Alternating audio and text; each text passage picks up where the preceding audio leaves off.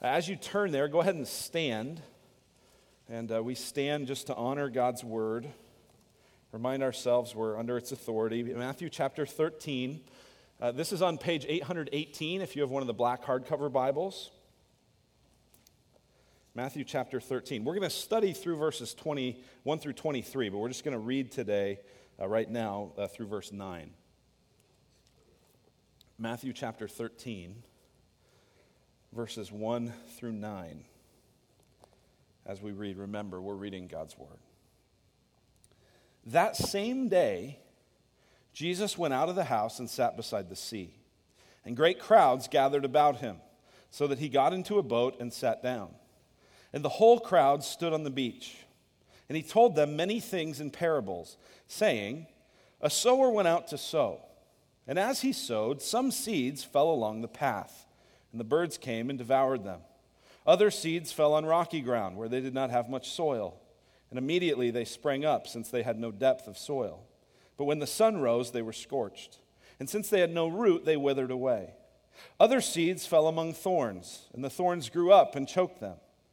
Other seeds fell on good soil and produced grain, some hundredfold, some sixty, some thirty. He who has ears, let him hear. That's God's word. You may be seated. Well, we're beginning this, uh, this series today, Pictures of the Kingdom. It's going to be four weeks uh, as we look through Matthew 13 and a number of parables, a number of stories that Jesus tells. Um, and then uh, we've got some stuff we're going to get back into in Romans. But let me just kind of give you an update about sort of where we've been and where we're going uh, particularly as it relates to these series. So, just before Easter, we finished our Root series, and many of you were here for that. We took four weeks to look at the idea of laying down roots as a church, that we want to be people who are investing our lives and our resources, our time, talent, energy, money um, into uh, digging roots, planting roots that would allow us to, to pass our faith on for generations to come. One of the tangible expressions of that is we gave you an opportunity to give over and above your regular giving toward the purchase of the 10 and a half acres that are directly west of this building, just right here, uh, that land. And, and, and many of you participated in that. And so I want to give you just an update about that and kind of let you know where we stand on that project. And, uh, and a lot of you have been part of that and have been curious. And so Drum roll, right? Here we go. Uh, here's, here's kind of where we stand. We have had 177 people uh, make a commitment, or, or, not 177 people, 177 commitments. Uh, many of those obviously represent a household or a, a couple. Uh, some of those represent a, si- a single person or children. Um, but 177 commitments have been made to Roots. The total dollar amount that has been pledged or committed to Roots is this uh, just over $748,000 has been pledged, has been committed to Roots. Yeah, you can clap for that. Um, so that's what's been committed. People said this is how much we intend to give over the next 20 months. The amount of money that's actually been given so far, this is really encouraging, is over $128,000 has been given. That's 12% of our total goal. Yeah. Our, uh, our total goal, as you may remember, is $1.05 million was our total goal. We had also given some folks an opportunity to go through Financial Peace University to say, hey, before you make a commitment, you might want to get your financial life in order. And we've had an incredible response for that. 30 people have signed up to participate in FPU, which is a record for us. Um, yeah, so you can clap for them too. And uh, and hopefully uh, that will be a, a, great experience for them. So where that leaves us, if you take uh, 1.05 million and you subtract the total amount that's been committed, is we have a need of just over $300,000 uh, remaining toward that goal. And so uh, that's an update. That's where we stand. Um, now I've had a week or so to process all this and to think through stuff. You've had now about 30 seconds. Okay, so uh, let me let me kind of help help you process this a little bit. Some of you, you see a number like you know 750,000 and you go, holy smokers, that is just a lot of money. I can't believe that much money came in. Wow, that's amazing. And if that's what you thought, you're right. That is a lot of money, a lot of money committed, especially when I think about that the series was four weeks. We had prepared for it for about six weeks just because of how fast everything came together. To think that $750,000 was committed in essentially a 10 week project is remarkable.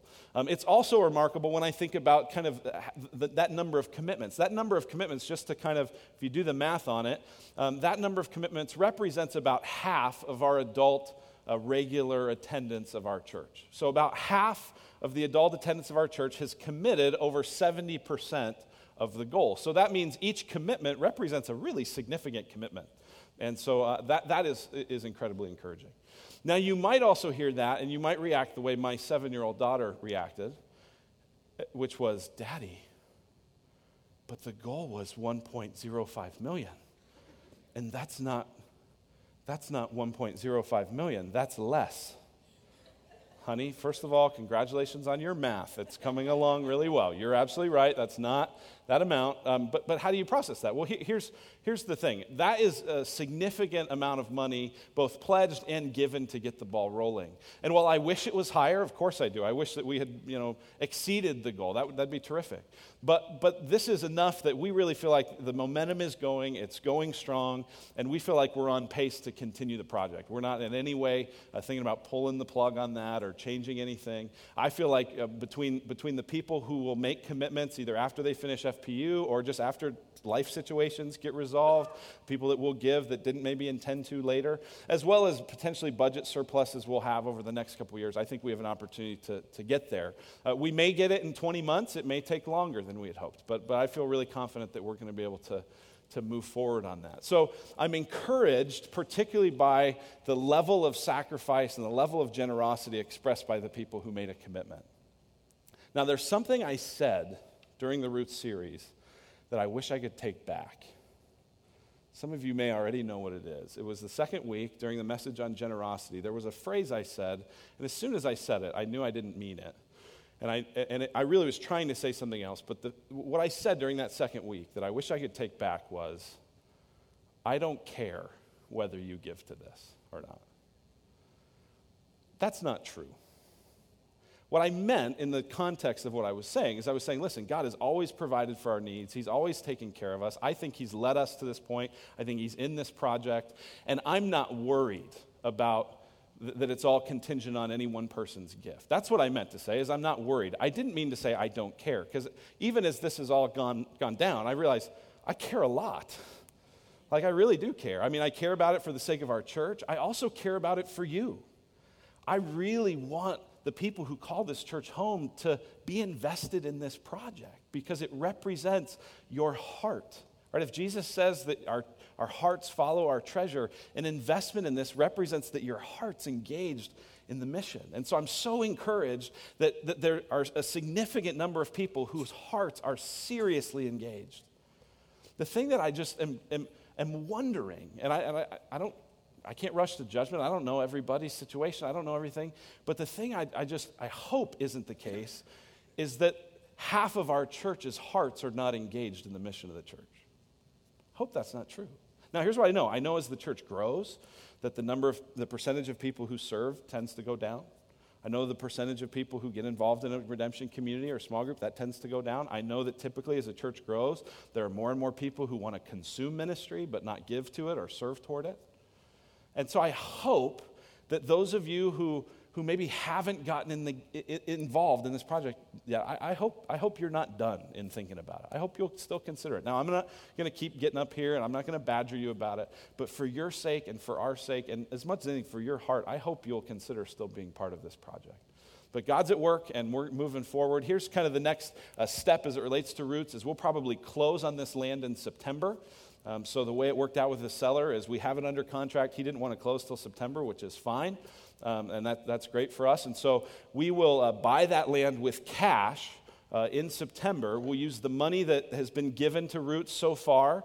Uh, whatever balance is remaining will come from redemption as a whole, from uh, the cash reserves of redemption. And then as we finish our commitment to, to meet this goal of 1.05 million, all the other money after closing will go towards replenishing those cash reserves uh, that we've borrowed, in a sense, from redemption uh, wide. And so that'll allow other congregations to keep pursuing what we're doing and allow us to move forward on the project. So thank you for those of you who gave. Thank you for those of you whose hearts are in this mission. It means the world to me. And I really, I really thank you. So that's where we've been looking at roots. Uh, where we're going next after this series, uh, some of you have asked, what, what happened to Romans? Where did Romans go? We were in there for so long, and then roots happened, and now this parables thing. What is this? And where's Romans? Well, Romans is going to start uh, June 1st. Uh, we're going to get back into Romans. We'll get back into Romans 9. And uh, we will just really go, go straight from Romans there to the end, through the end of the year. We'll finish the book of Romans. You won't miss anything. Um, and we'll pick that up after this particular series. All right? So that's where we're going. Kind of a family update. Um, but uh, let's pray, and then we'll, we'll dive into this passage. Father in heaven, thank you that you have, and that you are, and that you promise to be with us. Thank you that you've met our needs. Thank you that you have allowed uh, so many to own this ministry and be invested, not just with money, but with their service and with their hearts.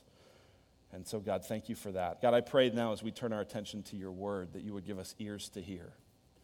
As Jesus said, He who has ears, let him hear. God, help us to hear. Help us to hear Jesus' heart. Send your spirit now, we pray. In Jesus' name, amen. Amen. All right, well, we are, uh, as I said, going to look at four uh, parables from the book of Matthew, chapter 13. If you want to kind of cheat ahead and look ahead, go ahead and this week be, be reading Matthew 13, and you can check that out. And it's interesting because Matthew 13 is filled with Jesus talking in parables. Parables are stories, uh, th- these are pictures, these are word pictures, these are illustrations saying the kingdom of heaven, the kingdom of God is like and then he tells a story. Now, it's really interesting because before this, uh, in Matthew especially, he's told a few parables here and there, but parables become a major way that Jesus teaches from this point on. And the question is, why? What's happened? Well, in order to understand that, uh, before we just sort of dive in and start you know, pulling things out, we need to understand the, the context that we're looking at here. And so if you have your Bible open, uh, turn it back to the left uh, to, the, to, to chapter 11 in Matthew uh, starting in verse 29. What we're going to see there is that the offer of the gospel that Jesus brings is generous and gracious and big hearted. This is a, this is a broad, sweeping, invitation to be part of what Jesus is doing. And Jesus has, up to this point, he's been healing people, he's been feeding people, he's been casting out demons, he's been teaching, he's made things very clear about uh, how you can know uh, God and follow him. He's been very clear about those things. And here's what he says in chapter 11, verse 28 and 29. He says this Come to me, come to me, all who labor and are heavy laden, and I will give you rest. Take my yoke upon you and learn from me, for I am gentle and lowly in heart, and you will find rest for your souls. Jesus says, You've been striving. You've been striving after a kind of rest for your soul. You've looked for it in relationships. You've looked for it in material things. You've looked for it all over the place, and you haven't found it. Come to me. I'll give you that rest. And who is this invitation to? Come to me, all who labor and are heavy laden. No restrictions. You're invited. You feel burdened? Do you feel tired? Do you feel worn out? Is your soul sick with sin? Come to Jesus and experience rest. That is this bold, broad invitation. But then in chapter 12, we see what, what we see is just true all through Jesus' ministry. And what I've seen is true in, in, in, my ministry and in, in life, just as I see it, is that this broad invitation for the gospel goes out, but then the reaction to it is mixed at best. And in most cases, it's pretty negative. Jesus says, Come to me, everybody. But then what we see in chapter 12 is a bunch of examples of people that aren't really interested at all in coming to Jesus got a lot of antagonism toward it. You see it in the first part of, of Matthew 12. We're, we're not going to read this exact verse, but Jesus and his disciples, they're walking through uh, grain fields on the Sabbath day. On the Sabbath, you weren't supposed to do any work. They're hungry. They walk through the grain fields. They pick some heads of grain. They have a snack. And the Pharisees, these religious leaders, are all over Jesus, saying, Well, you violated the Sabbath. You worked on the Sabbath. And Jesus says, Guys, you, you missed the whole point of the Sabbath. Well, then they miss it even worse, as in verses 9 through 14, you see that Jesus heals a man with a withered hand on the Sabbath. He's, again, on the Sabbath, he's in a synagogue. There's a man who is crippled, who has a withered hand, and Jesus heals him. Jesus restores him to life on God's day of rest. Right? Think about this. What did Jesus say? What was the offer of the gospel? Come to me, all you who labor and are heavy burdened, and I'll give you rest. I'll give you true rest. And Jesus gives this man a picture of his rest as he restores him to full health. And the Pharisees gripe about it. You violated the Sabbath. Forget the fact that you just healed a guy's hand. Well, you did it on the wrong day, Jesus. Come back Sunday, do it all you want there. Saturday, eh, off limits. You see, this is, these are not people who are coming to Jesus, these are people who are rejecting Jesus. You see that in verses 22 through 32.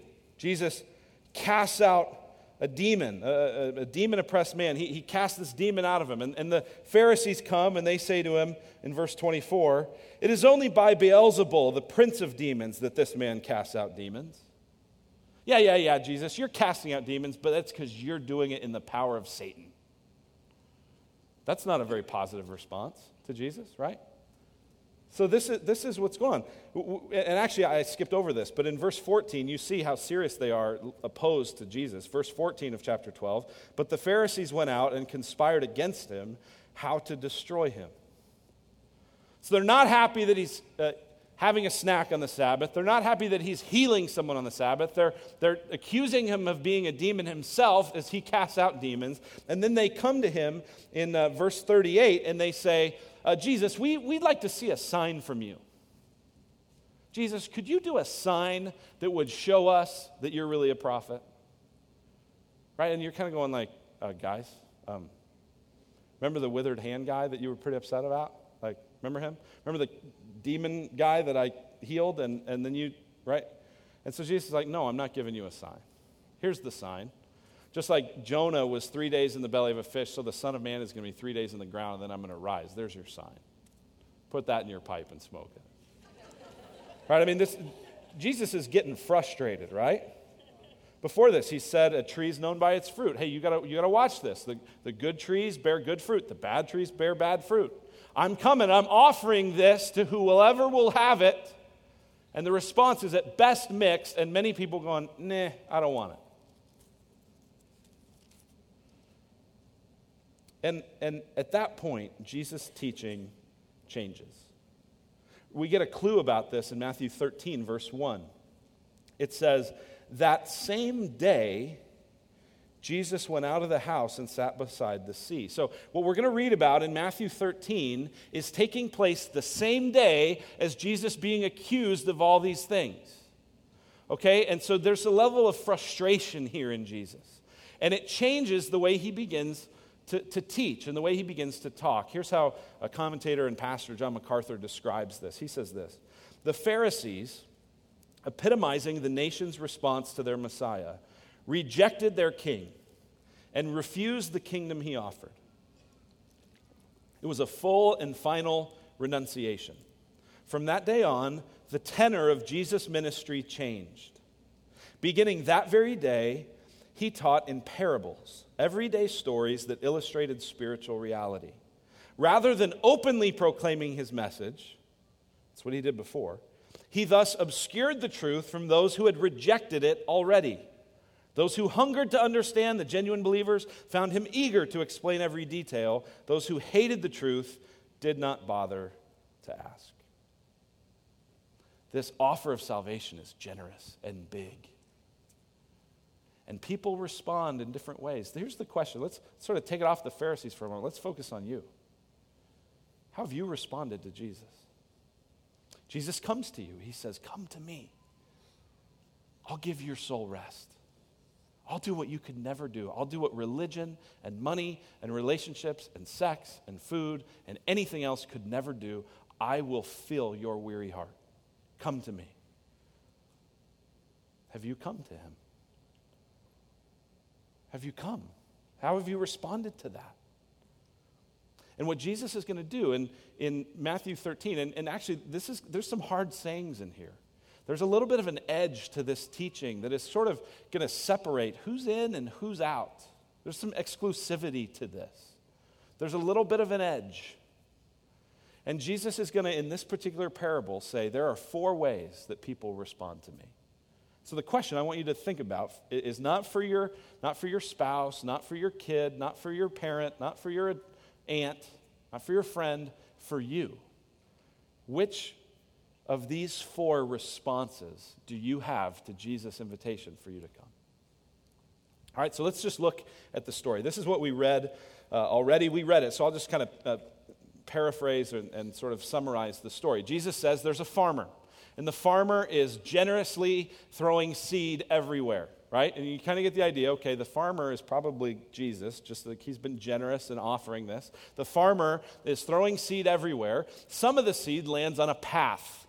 Uh, this would be kind of a hardened, beaten down clay dirt path, right? It's, it's, it's, not a, it's not a paved road, it's not a sidewalk, but it would be kind of like a, a first century sidewalk. It would be a hard path, a hard dirt path. Some of the seed lands there. And the birds come in, Jesus says, they pick up the seed, they're off the seed, nothing ever happens with it. The next group, uh, the, the, next thing that happens is, Je- is Jesus, is the, the farmer scatters uh, seed and it lands on rocky ground. Now, rocky ground is not what we might think of it. What we would think of it would be a bunch of soil with individual rocks in it. That's not what Jesus is talking about here. The rocky ground in Israel, especially at this time, would be kind of like this there would be a thin layer of topsoil and then a thick layer of limestone or rock. And so this is not like uh, soil with rocks in it, it's soil with a thick layer of rock beneath it says, here's what happens. Some of the, some of the seed lands on that soil. And because, the, because it can't go down into the rock, it springs up really quickly, and then it encounters the sun, and it gets scorched, and it withers away. Now, the third kind of seed Jesus talks about is seed that falls in verse 7 among thorns. So, it, this is seed that lands in dirt, and the soil of the dirt already has some, some kind of weeds, thorns, uh, kind of the beginnings of that in there. And so as it grows up, it also uh, grows. It says, like uh, in verse 7 other seed fell among thorns, and the thorns grew up and choked them. Right? So the path, the, the seed just gets taken away. The, the rocky ground, the seed is, grows up really fast and then it withers. The thorny ground, it grows up a little bit and then it's choked out. And then the last kind is good soil. Other seeds fell on good soil, verse 8, and produced grain, some a hundredfold, some sixty, some thirty. He who has ears, let him hear. So get this Jesus has made this huge offer of salvation. Come to me. He's been constantly rejected. He says, okay, let me tell you a story. This story very clearly illustrates what Jesus has been experiencing up to this point. And he begins to tell this story, and then he tells the next story. And, and, the way it happened, actually, is you kind of, if you were to do a chronological thing of this, is Jesus sits down and he begins telling these stories. You get this flavor, actually, if you look at verse 34. Um, here's what it says in verse 34 All these things Jesus said to the crowds in parables. Indeed, he said nothing to them without a parable. So here's how it happened. How it happened was Jesus sits down, tells this story, this story, this story, this story, this story.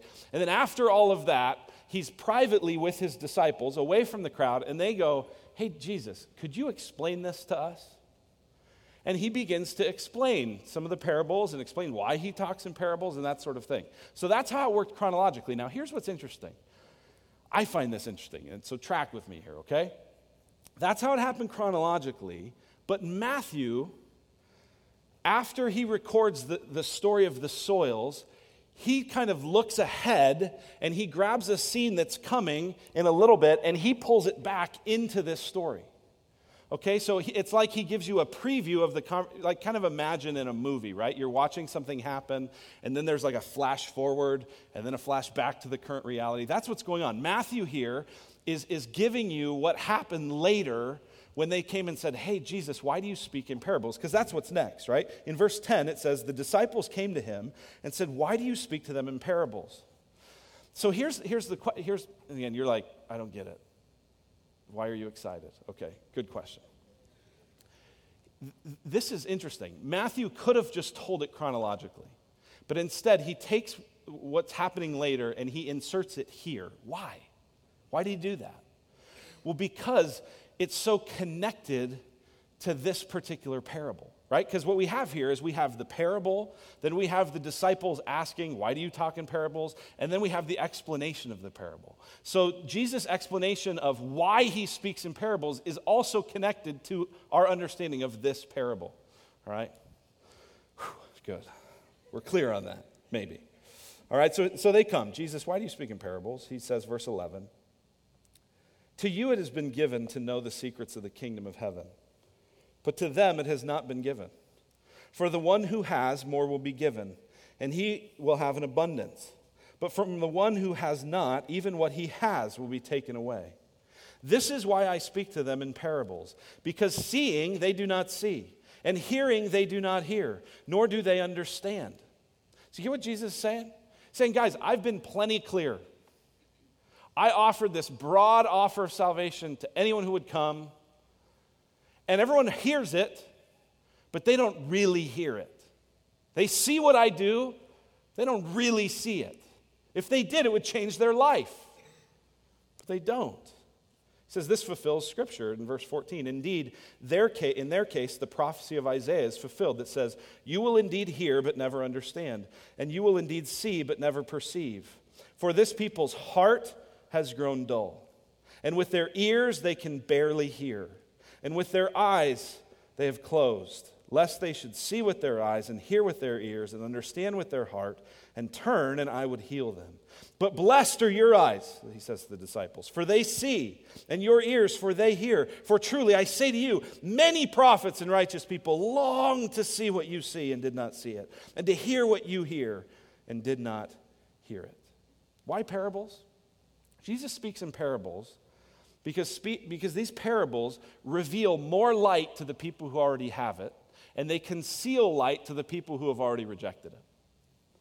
It's a little bit like um, this is not exactly the, the right example, but it's kind of like this. It's kind of like there are times when there are things that Molly and I are talking about, and uh, we don't necessarily want our kids to understand it. You ever have these moments? I don't know how you handle that. The way we handle it is um, we, talk, we see a lot of movies, so we'll go into like movie code. Hey, remember this movie when the person did that? That's what I'm talking about. Oh, yeah, yeah, yeah, I get it. And our kids hear that, but they don't get it, right? I know there, there's another uh, family in our church. He's, an, he's a police officer, and his wife used to be a police officer. And they speak to each other around their kids in, in police codes. You know, like the numbers and stuff like that. And uh, eventually the kids, you know, pick up on it. But it's that kind of idea. Jesus is saying, listen, I've been really clear.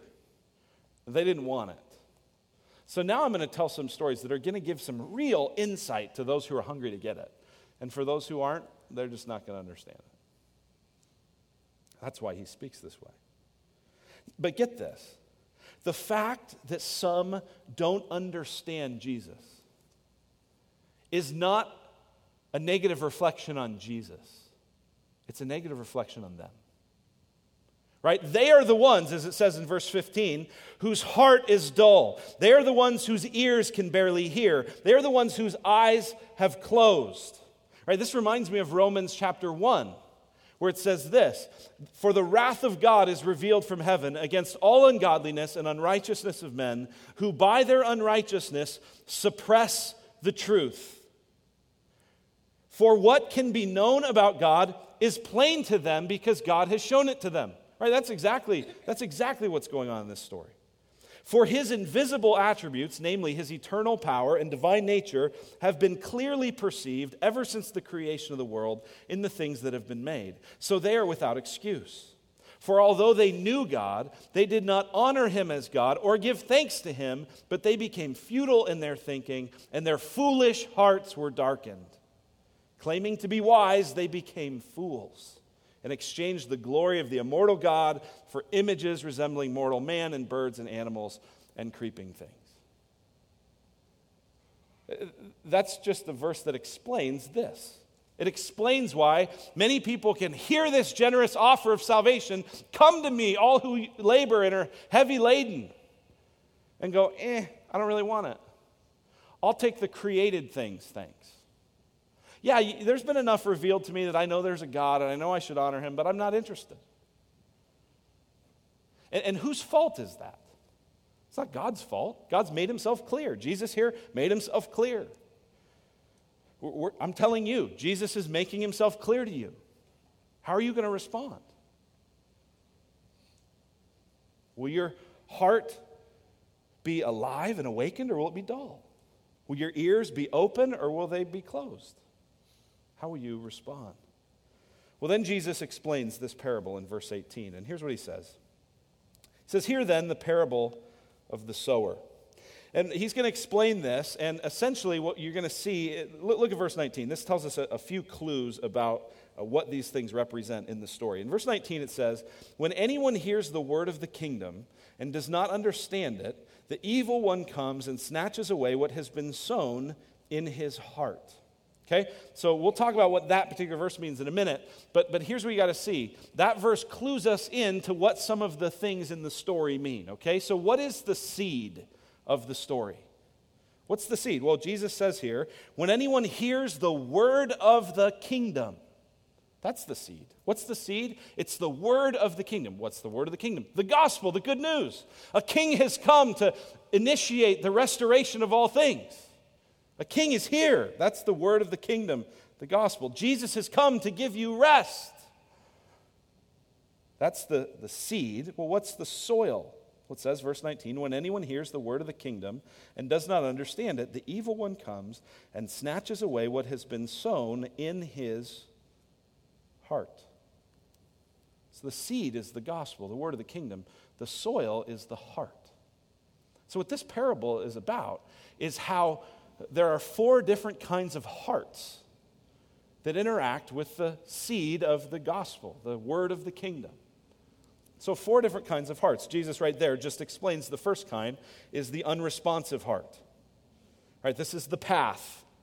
This is the, the heart that is hard, it is stiff necked, it is disinterested. Right, here's the word of the kingdom, doesn't understand it, gone the path here, and I think the imagery of the path is that this path is beaten down by the traffic of sin.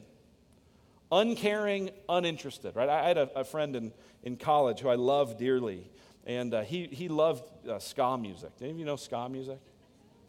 And with him, it was like, hey, what are we going to listen to, ska or ska? Like, I mean, that was it. Like, that was all, right? Well, there were some Christian ska bands at the time. God will use anything. And, uh, and there were some Christian ska bands, so I introduced my buddy to these bands. And he goes, Yeah, they, they play good music. I like them. And so we actually went once to, to, to a concert of the Supertones. And uh, the Supertones, you know, they were rocking out. And then at some point they stopped and they started sharing the gospel. And my buddy was like, Dude, shut up and play. I don't want to hear this. Just play music, right? And I would talk to him and I would say, Hey, man, you know, where do you think you end up if you die today? You know, I, I don't know. I never thought about it. Okay, well, I'm giving you a chance to think about it right now. What do you think? I don't care. And it wasn't even in his case, he wasn't angry about it. He wasn't an atheist that like had some agenda to prove that there's no God. He just didn't care. His heart was just hard. It was unresponsive. And some people are like that when it comes to Jesus. Yeah, whatever. If it works for you, fine. But I, I don't need it. I don't care. Unresponsive heart. There's a second kind of heart. This is the heart described by the rocky ground, it's the superficial heart. Here's what it says in verse 20 As for what was sown on rocky ground, this is the one who hears the word and immediately receives it with joy, yet he has no root in himself, but endures for a while, and when tribulation or persecution arises on account of the word, immediately he falls away. It's the superficial heart. It's enthusiastic, but shallow. And remember the picture there is there was this hard rock underneath the layer, and, and foliage could grow, but fruit never came of it because it grew up and it got scorched by the sun. Well, what's the, the sun scorching that Jesus had talked about earlier? It's the tribulation or persecution that comes because of the word. Now, there's a lot of people that end up in this place because they are offered the gospel with all these promises of how great life is going to be. And, and, and, they're, they're not always reminded of the truth that says in the scripture that all who desire to live a godly life in Christ Jesus will be persecuted, that suffering is part of the Christian life. And so these are people who hear the word, oh, Jesus has come to give me rest. Awesome, I'm in. Grow up really fast, receive it with joy, but then when life gets tough, they wither. They never bear fruit. I was leading a college ministry some years back with some friends, and we had a, a young man in there that, that was, uh, I mean, this is, that's who I think of when I think of this, because he had seemed to have this really profound experience of Jesus and, and seemed to be kind of on fire and was reading a bunch and telling everyone about the Lord. And then within just a few weeks, his sister and his parents began to really persecute him and give him a hard time for his faith. And just as fast as he grew up, he withered. I'm not interested in Jesus anymore. I don't really care. I'm, I'm kind of past that. It's the superficial heart. Well, the third kind of heart we see in the, the, the thorny soil, and this is the worldly heart. Here's what it says in verse 22 As for what was sown among thorns, this is the one who hears the word, but the cares of the world and the deceitfulness of riches choke the word and it proves unfruitful. It's the worldly heart. They hear this offer oh, yeah, I want Jesus, but I also want to hold on to my stuff. The cares of the world, the deceitfulness of riches, it's too attractive. I, I want both, right? And Jesus said, This is a narrow gate, right? You can't carry all your stuff with you.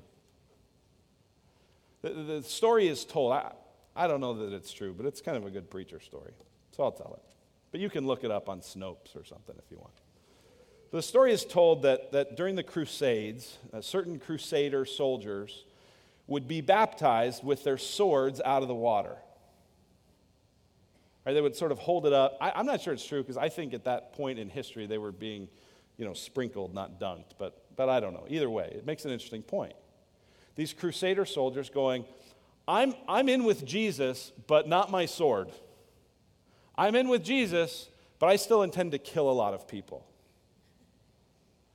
And I think that there are many people today who, in a sense, are baptized with their wallet in the air, baptized with their house in the air, or their car in the air, or their friends, or their boyfriend, or their girlfriend, or their children. God, I'm in as long as I get my future, as long as I get my American dream, I'm in. It's a worldly heart. Jesus says one of the ways that people respond is they're like, Yes, that's what I want, but I want all this too. It's a worldly heart. And as a result, as it says in the end of verse 22, it proves unfruitful. Here's the last kind of heart is the receptive heart. It says in verse 23 As for what was sown on good soil, this is the one who hears the word and understands it. He indeed bears fruit and yields, in one case a hundredfold, in another 60, in another 30. This is the one who hears it, understands it, and bears fruit. Now, fruit is constantly used in the scripture as a description of the outcome of your life, the way you live the obedience that you demonstrate in your life. It, it's always described that way. And that's what Jesus was talking about earlier in chapter 12. He says, A tree is known by its fruit. You can tell what kind of uh, teaching these Pharisees really have because of the outcome of their life. And it's, it's mean, and it's mean spirited, and it's nitpicky, and it's self righteous. You, you, can tell it's, it's the outcome of their life. That's the fruit. Galatians 5 talks about the fruit of the Spirit the, the work that the Spirit does in the lives of Christians is that He bears fruit. Your life changes. Obedience begins to happen. And that obedience, described in Galatians 5, is love and joy and peace and patience and kindness and goodness and gentleness and faithfulness and self control. Those things begin to grow together. It's the fruit of the Spirit, it's the result of a truly changed heart. Get this, it's not the obedience that changes the heart, it's the changed heart that brings obedience. And what Jesus is saying in this parable is that kingdom people bear fruit. Therefore, if you're not bearing fruit, Jesus is warning, you're not in the kingdom.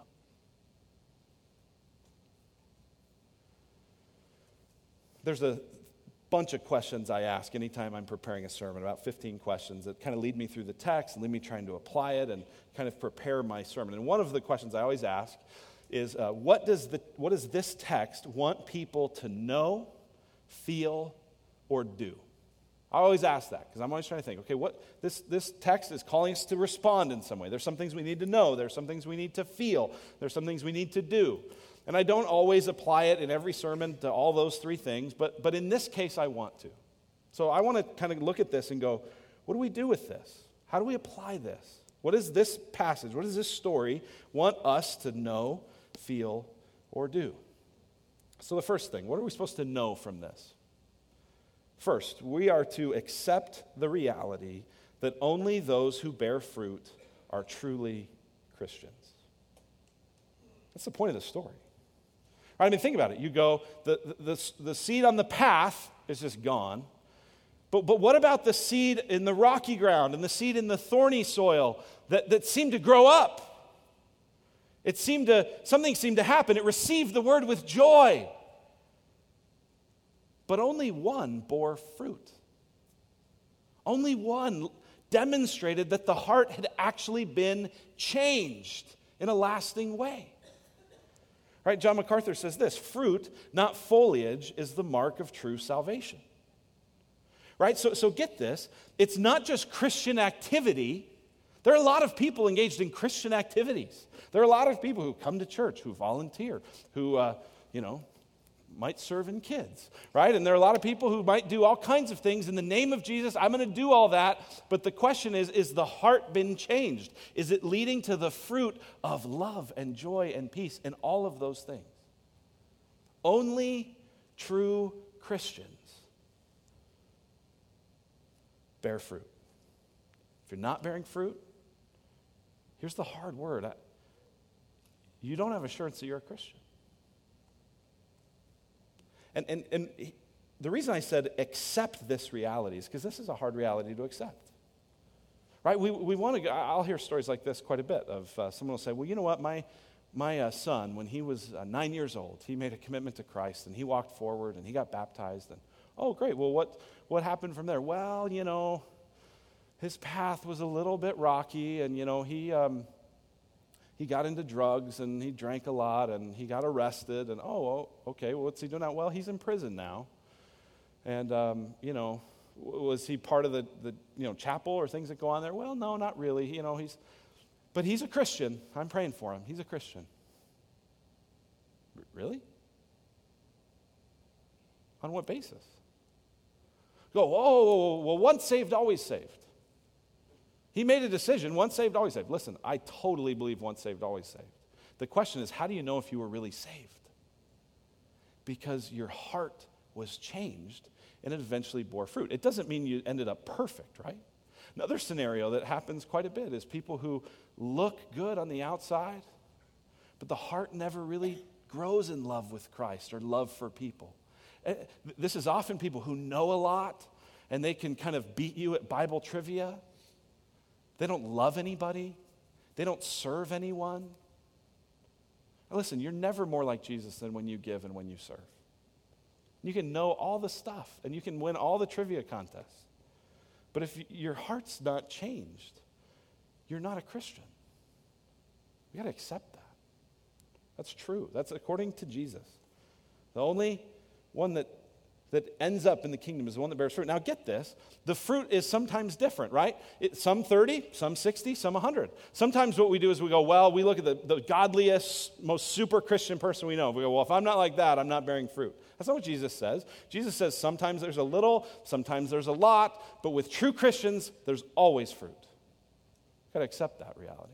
Second thing we need to do is we need to feel something. We need to feel brokenhearted that so many reject Jesus should break our hearts that so many people are on that the, the path where they just start interested. It should break our hearts that so many people want Jesus but aren't willing to love and trust him all the way, even if it will cost them their comfort and their money and their goods and their relationships and all those other things.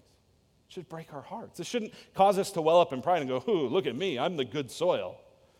I was talking with a, a guy who farms. He, he, he, um, he spends part of the year here and, and, part of the year in the Midwest, and he's a farmer. He says, Hey, I got to tell you guys a little bit because you city folk don't always understand this. By the way, being called city folk is awesome. Like, I'd love to call someone city folk, but I am city folk. So, what he said is, he goes, Listen, soil, good soil, is always good because it's been prepared. And so Christians shouldn't feel like, oh, I'm the good soil. If you're good soil, it's because God's prepared you.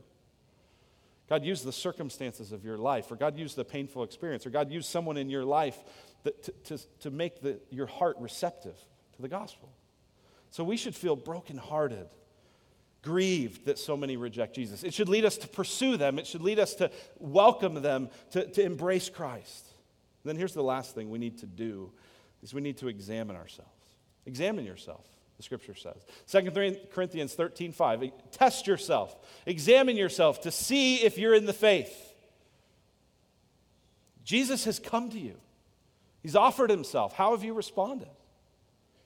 Are you, eh, whatever? Are you, are you with Him as long as He protects your comfort and all the other idols that you really hold dear? Or are you saying, Jesus, I surrender all? Where are you in that? Listen, you may make that assessment and, and I hope and I trust there are many of you who will come to the, to the place of going, I'm in Christ. I'm really a Christian. I really love him. The, the fruit is happening. It's not as fast as I'd want. It's not as ripe as I'd want. It's not as big as I'd want. But man, God's working. Praise God for that. Right, this message is not designed to just sort of discourage everybody. There are many of you who should leave this encouraged, going, God's been, been working. He's, his spirit is in me and it's bearing fruit. And you should lead yourself to, to pray, to thank God, to cry out in enjoyment. We're going to have in just a moment an opportunity for you to take communion and to sing. And you should do that joyfully, celebrating the work that God's done in your life. But maybe you would look at it and you would go, you know what? I think I'm in one of these three categories. Or I'm just not sure. And if that's you, then, then there's two things I want to tell you. The first is you need to pray too. And you need to ask God to churn the soil of your heart, to break up the rocks, to remove the thorns, and to make your heart good soil that would receive Him with faith. And then here's the second thing you need to respond to what Jesus said back in Matthew 11, 28, when he says, Come to me, all you who are weary and heavy laden, and I will give you rest. If you're not sure, if you're going, oh, I don't know, come to him. Trust him. Put your hope in him. And if God is working in such a way that you want to do that, that's an indication that he's made your heart good soil. And then keep trusting him and see by his power the kind of fruit and the kind of life that changes as a result. These are some hard sayings. The rest of these parables we're going to look at are going to be some hard sayings. We're going to have to examine some stuff. But, oh, he who has ears, let him hear. There's rich things if we'll explore them. Let's pray. Father, thank you that you love us. Thank you that you are always faithful. And God, you love us enough to, in moments like this, give us hard truths and things to consider. God, I pray that we would be like these disciples who eagerly asked what these things meant and who wanted to live differently as a result. God, we love you. We thank you. In Jesus' name, amen. Amen. We're going to respond now. Um, if you're new,